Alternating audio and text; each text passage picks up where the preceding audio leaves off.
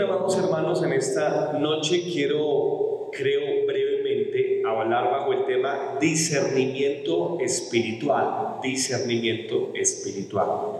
Y para empezar, quiero decir que el discernimiento, eh, según eh, un diccionario bíblico, eh, podríamos encontrar significados como entendimiento o incluso como inteligencia. Creo que va un poquito más allá, ¿verdad? Entendemos que el discernimiento es un poco más que la inteligencia o el entendimiento, pero tiene que ver con inteligencia o entendimiento. Y no sé cuántos de ustedes creen que hoy en día es muy necesario tener discernimiento. ¿Lo creen ustedes? Muy importante. Si ustedes me preguntan a mí, eh, a título personal, ¿qué creo yo que es el discernimiento? Yo creo que el discernimiento es muy sinónimo, muy sinónimo de descubrimiento o de descubrir. Creo que discernimiento y descubrimiento es, son sinónimos. Y creo que la expresión descubrir o descubrimiento tiene mucho que ver con discernimiento, porque al fin y al cabo, pues el discernimiento lo que hace es eso, ¿no les parece? Descubrir, ¿cierto que sí? ¿Y qué, ¿Y qué es lo que descubre el discernimiento? Una de tres cosas. Y es que el discernimiento nos va a ayudar a entender si algo, una situación eh, o qué sé yo, cualquier cosa, viene de una de tres fuentes. Dios, el hombre o el diablo. El discernimiento me ayudará a ver si una situación, unas palabras, una persona, un lugar vienen de parte de Dios, de un hombre o de parte de las tinieblas. Luego en nuestra vida necesitamos mucho de eso. ¿No les parece a ustedes? Descubrir todo el tiempo si una persona, una puerta que se abre o una situación vienen de Dios o del hombre o del diablo. Creo que de ahí viene realmente la expresión discernimiento. Dicho eso, entonces, por supuesto que necesitamos discernimiento todo el tiempo. Discernimiento para el trabajo, muchas gracias. Discernimiento para las personas que se nos acercan. No sé si usted ha tenido la experiencia de que una persona que supuestamente cristiana se le acerca y le dice a usted, yo también soy cristiano, pero dentro de su espíritu usted eh, siente un sinsabor, no sé si le ha pasado esto, ¿verdad? Y usted dice, mm, no siento, ¿verdad? Allá adentro, en su corazón, en su espíritu, usted está discerniendo que ese no es tan así como está diciendo. Y mire, quiero decirles que eso no es tan raro que nos pase porque la Biblia dice que el Espíritu Santo da testimonio de que somos hijos de Dios. Luego el Espíritu Santo también puede dar testimonio de que alguien no es hijo de Dios. Pero ¿cuántos problemas nos ahorraríamos nosotros si discernimos más las situaciones? ¿No les parece? Si discernimos una puerta, una persona, una situación, un negocio o lo que sea, viene realmente de parte de Dios. O si viene de nuestras emociones humanas, del hombre, o si viene, peor cosa, de parte del diablo. Ahora, hay dos cosas que quiero decir esta noche en relación del discernimiento. Número uno, ¿cómo se obtiene el discernimiento? Bueno, según la Biblia, eh, hay tres fuentes del discernimiento espiritual. El primero de ellos es que, eh, y bueno, voy a, voy a ir a ese versículo y se los voy a leer tal cual. El Salmo capítulo 14 y el versículo número 4 dice algo allí sobre el discernimiento. Lo leo para ustedes, no se preocupen.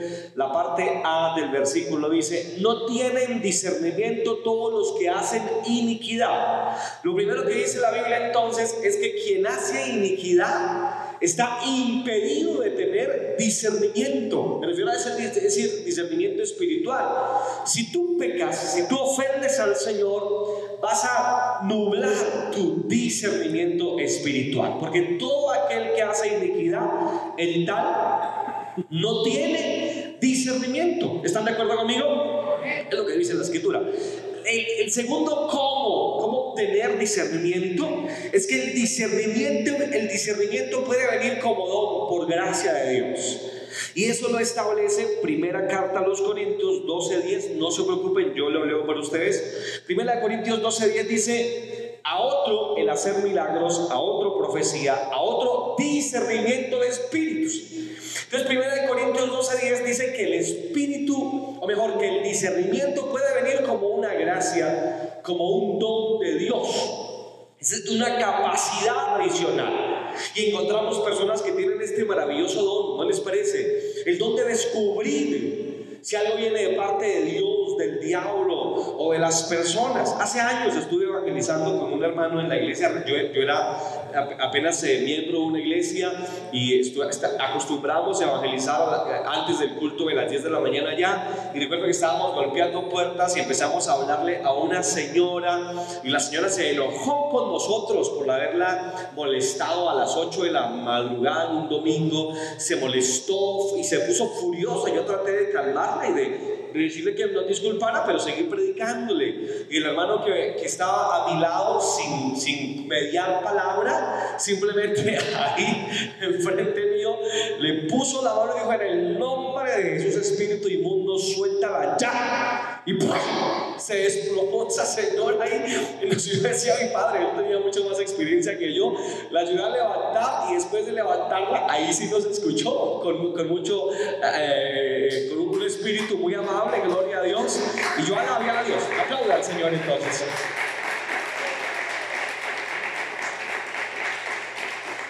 Y yo alabé a Dios por mi hermano querido que iba conmigo y que discernió por el Espíritu Santo, que la actitud de esta mujer no era simplemente una actitud humana, sino de que detrás de esa actitud humana, por supuesto, había una obra diabólica. Es lo que hizo Jesús tantas veces, ¿no les parece? Una mujer viene a él con una joroba, y si hubiera venido quizás a nosotros, hubiéramos orado por ella, Señor, sánale de su joroba, pero cuando Jesús la vio, dice la Biblia, reprendió al Espíritu que había detrás de esa joroba, y dice al instante que al, que al instante justamente se pudo enterar y pudo erguirse y pudo no estar más encorvado. Luego, él es, luego, por supuesto, era el Señor Jesucristo. Él discernió que lo que había detrás de esa mujer no era una mera enfermedad, sino que había un espíritu inmundo. Así que como don podemos pedirlo al Señor que nos dé discernimiento. ¿Cuánto necesitas del discernimiento de Dios con tus hijos? ¿No, les, no te parece? Con tus adolescentes con tu hogar, qué sé yo, para, para ver más allá de lo que tenemos enfrente de nosotros. Y qué importante sería que la iglesia estuviera llena de eso, llena de ese discernimiento. Gloria a Dios para siempre, ¿verdad? Tengo un amigo pastor que eh, llegó un, evangelista a su iglesia y le dijo, pastor, soy evangelista, cuando quiera le hago una campaña y este amigo pastor, él, no es tampoco de profecías y, y, estas manifestaciones del Espíritu Santo, pero recuerdo que el pastor le dijo, ¿y usted dónde dejó su esposa? Y él abrió los ojos y le dijo, ¿cuál esposa? No tengo esposa. Y el pastor le dijo, si usted tiene esposa, ¿dónde la tiene? ¿Dónde la dejó? Y, él, se asustó y dijo, eh, eh, tartamudeó y decía, no tengo esposa. Y el pastor amigo mío le dijo, sí, usted tiene esposa. ¿Qué la hizo? ¿Por qué no está con usted? Y empezó el Señor a descubrir a través de este pastor amigo todo lo que este supuesto evangelista tenía ahí un poco oculto, cual gato. Así que qué importante es tener discernimiento. Y número tres, ¿cómo adquirimos discernimiento? La Biblia dice en Hebreos capítulo 5 y verso 14 lo siguiente, permítanme leerlo para ustedes. Hebreos 5:14 dice, pero el alimento sólido es para los que han alcanzado madurez, para los que por el uso tienen los sentidos ejercitados en el discernimiento del bien y del mal. Así que aquí habla de una experiencia, de, que los sentidos espirituales por el uso y, y la práctica de la palabra de Dios nos ayudan a discernir. Y es que el espíritu, nuestro espíritu, es como un músculo del cuerpo. Si usted toma su brazo y se lo amarra aquí al pecho por un año y después lo suelta y trata de usar su brazo, le aseguro que usted necesitará terapia para volver a que su brazo recobre la movilidad.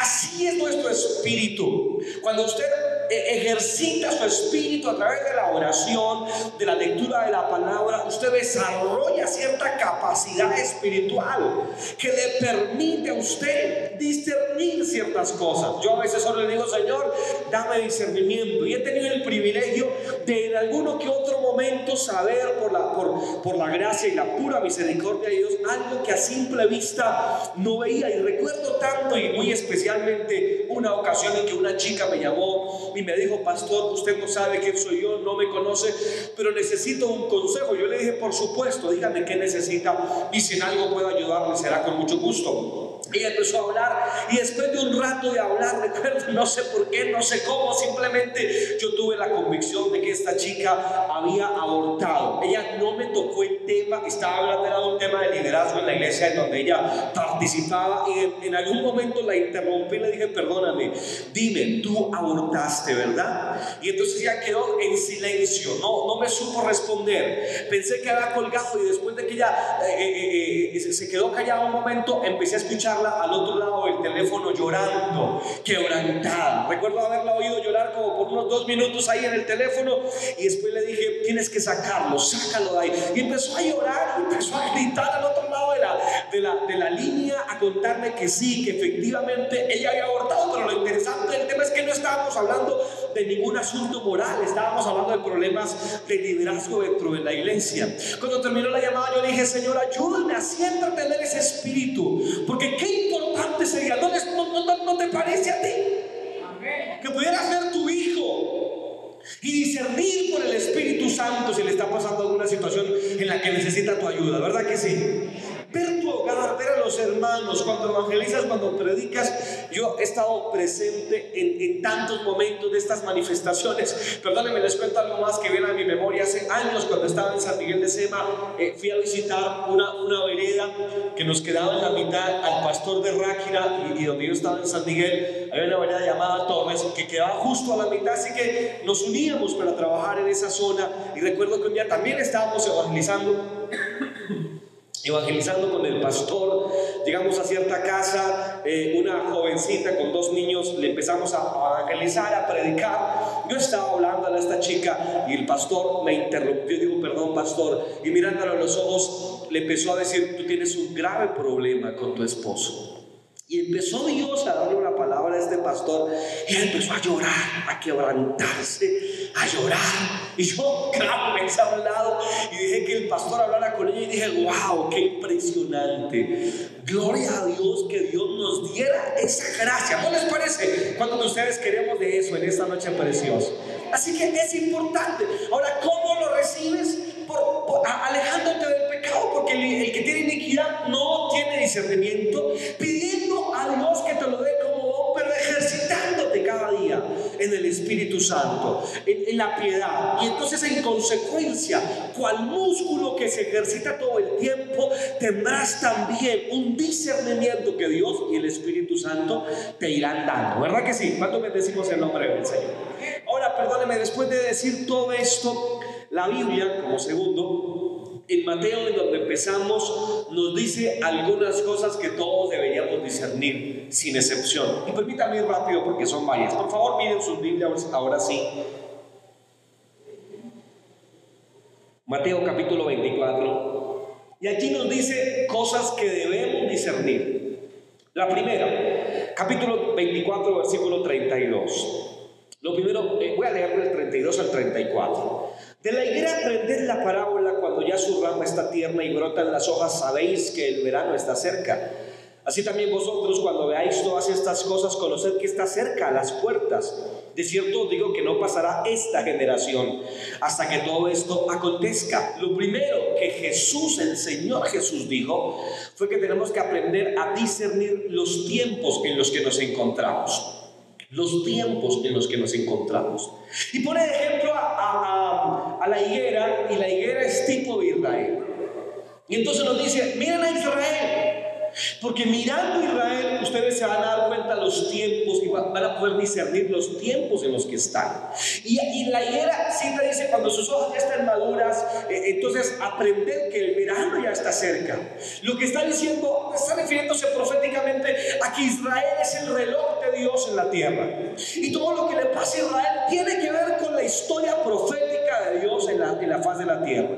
Así que lo primero que aprendemos, que tenemos que aprender a discernir es los tiempos en los que vivimos, en los que nos encontramos. Cuando es pandemia, cuando es eh, hablar de paz, cuando ves el supuesto, eh, con, mucho respeto a su posición política lo digo, pero cuando ves el asunto del tratado de paz entre Colombia, el gobierno colombiano y, la que era las FARC, respetuosamente lo digo, cuando ves eh, eh, el mundo, la ONU, las vacunas, cuando ves la globalización, la Unión Europea, ¿a qué te empieza a oler todo eso a ti?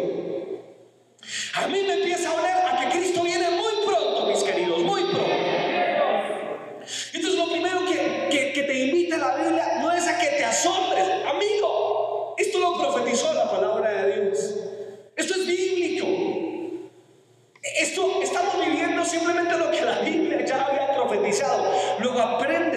aprender a discernir el tiempo y tu tiempo y tu estado y el momento en que el Señor te sembró en esta tierra. Número dos, hay una segunda cosa que tienes que discernir. Versículo 35, un versículo muy común. ¿Qué dice este versículo?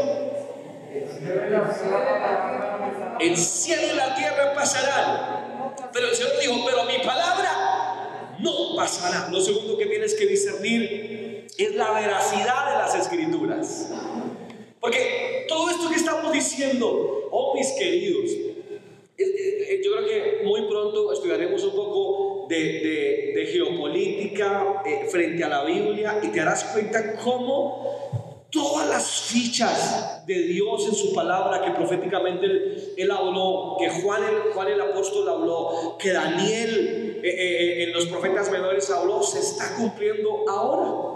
Daniel, por ejemplo, dijo, o el Señor le dijo a Daniel, sella esta profecía séllala.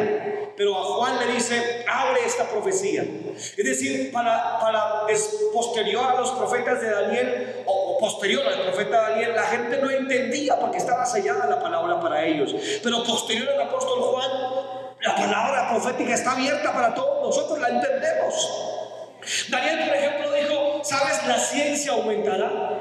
¿Tú sabías que en los últimos 60 años en la Tierra se han hecho más avances tecnológicos que en toda la historia de la humanidad? ¿Sabías eso? ¿Sabías? ¿Sabías? Bueno, ahora cuando vemos, cuando leemos el Apocalipsis y Juan habla de la gran águila que en sus alas puso aparte del pueblo irse a esconder al desierto, entendemos que es un avión. Hay una serie de situaciones bíblicas que hoy estamos viendo y que se han abierto frente a nuestros ojos y podemos discernir la veracidad de las sagradas escrituras para nuestros días. Todo hace 50 años. Hoy con, con un celular, como lo hemos dicho tantas veces, puedes grabar algo aquí y que todo el mundo lo vea a través del internet. Es decir, hay una serie de cosas que se han venido a, abriendo para nosotros y puedes discernir la veracidad de la palabra de Dios. Número 3, versículo 36. Pero el día y la hora que pasa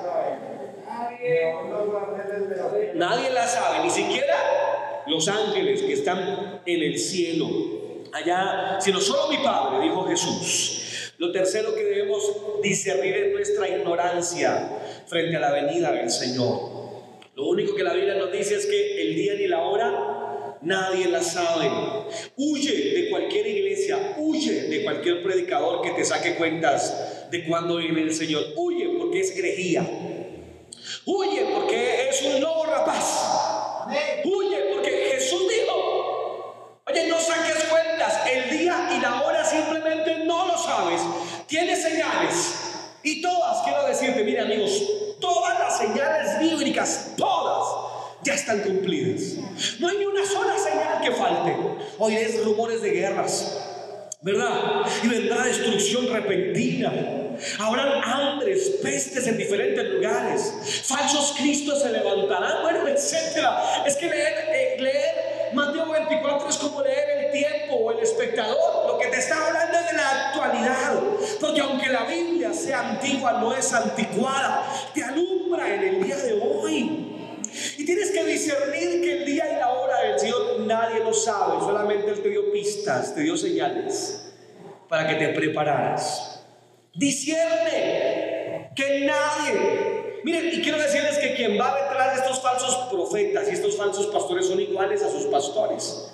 Antes me compadecía de ellos, pero recordé luego que el apóstol Pablo dijo que algunos no quieren creer a la verdad, entonces que crean a la mentira. Algunos no, no, no, vienen a, invitarlos a una iglesia sana, de sana doctrina, a invitarlos a orar y a buscar a Dios, pero ah, llega cualquier showcero, si me permiten esa expresión, y corren detrás de ellos. No vienen a un que cual ah, culebrero promueve sus milagros y es extraño, pero la gente corre tras ellos. Y entonces la Biblia menciona, cielo y tierra pasarán, pero su palabra no pasará. Y tenemos que discernir esa ignorancia también. Número 4, versículos 38 al 41. Porque como en los días antes del diluvio, mire qué, qué comparación más interesante. Estaban comiendo y qué más? Y bebiendo, casándose y dando en casamiento hasta el día que Noé entró en el arca. Y no que no entendieron hasta que vino qué cosa? El diluvio. ¿Y qué pasó? A todos se llevó. Así será también la venida del Hijo del Hombre. Entonces estarán dos en el campo, el uno será tomado y el otro será dejado. Dos mujeres estarán muriendo en un molino, la una será tomada y la otra será dejada. Hay una cuarta cosa que la Biblia nos, nos presenta acá y es que tenemos que discernir la manera en que estamos viviendo. No es malo casarse. ¿Cuántos creen que no es malo? De hecho, es muy bueno casarse. Gloria a Dios. No es malo darse en casamiento. No es malo trabajar, ni moler, ni dormir siquiera. No es malo. Lo malo es hacer solo eso en nuestras vidas. Eso es lo malo. No es malo que te cases, lo malo es que te cases sin Dios. Gloria a Dios. No es malo que trabajes, lo malo es que estés trabajando de sol a sol sin Dios en tu vida. No es malo que descanses y que duermas. Lo malo es dormir sin Cristo. Gloria a Dios para siempre, ¿verdad? Eso es lo malo. Entonces, Jesús nos invita a que pongamos de nuestro discernimiento y veamos la manera que tenemos de vivir. Oh, hay gente que es excelente para discernir la vida de otros. Son especiales para eso. Oh, qué talento tienen para discernir la vida de otras personas. Tienen un, un don de, de sospecha súper desarrollado. Pero por Dios no disciernen sus propias vidas, tienen que discernir sus propias vidas examinarse, como dice la escritura. Número 5, el versículo 42 al 44. Velad pues porque qué, vuelve a repetirlo, ¿qué dice? No sabéis a qué hora ha de venir vuestro Señor. A mí me encanta esa expresión, va a venir vuestro Señor. ¿No les gusta esa expresión? No es el Señor, no es, es mi Señor el que viene no es el Señor de una persona por allá. Bueno, aunque lo sea, pero es que también es mi Señor. ¿De cuántos de ustedes Jesús es su Señor? Debo esperar, diga gloria a Dios, todo aquel que está esperando a su Señor. Venir.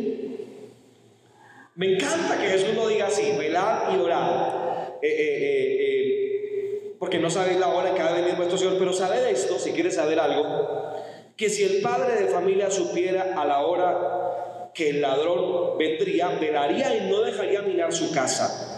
Por tanto, también vosotros estad como preparados, porque el Hijo del Hombre, y lo repite por tercera vez, vendrá a la hora que no penséis.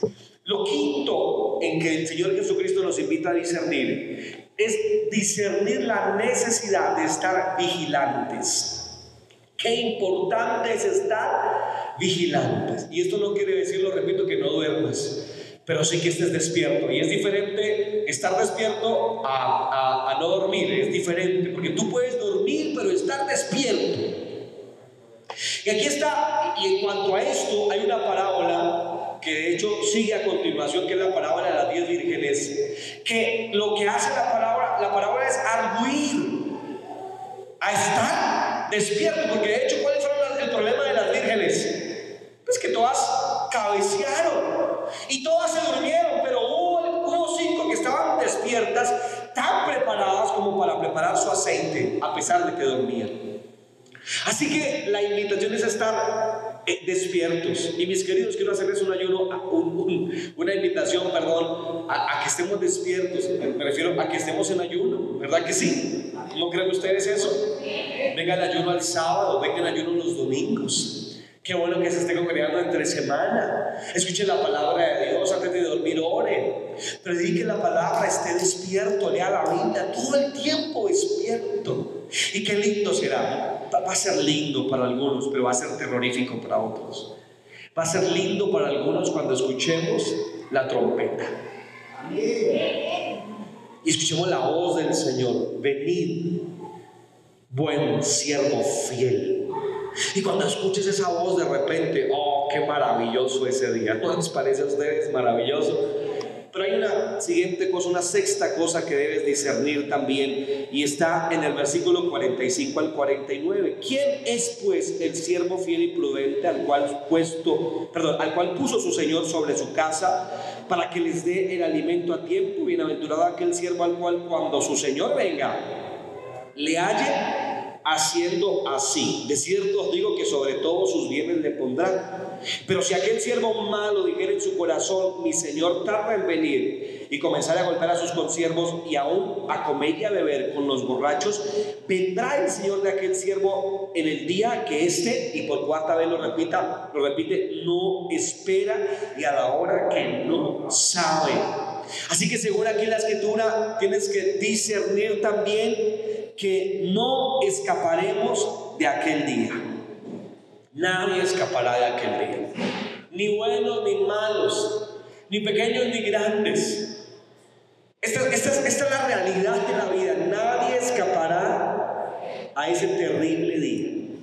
El día en que los aviones caerán porque el piloto se fue con el Señor Jesucristo. A mí esta idea como me taladraba, mis queridos hermanos, cuando yo recién me convertí o, no, realmente antes de convertirme y empecé a escuchar del rapto de la iglesia y esta idea me taladraba todo el tiempo, no me dejaba en paz.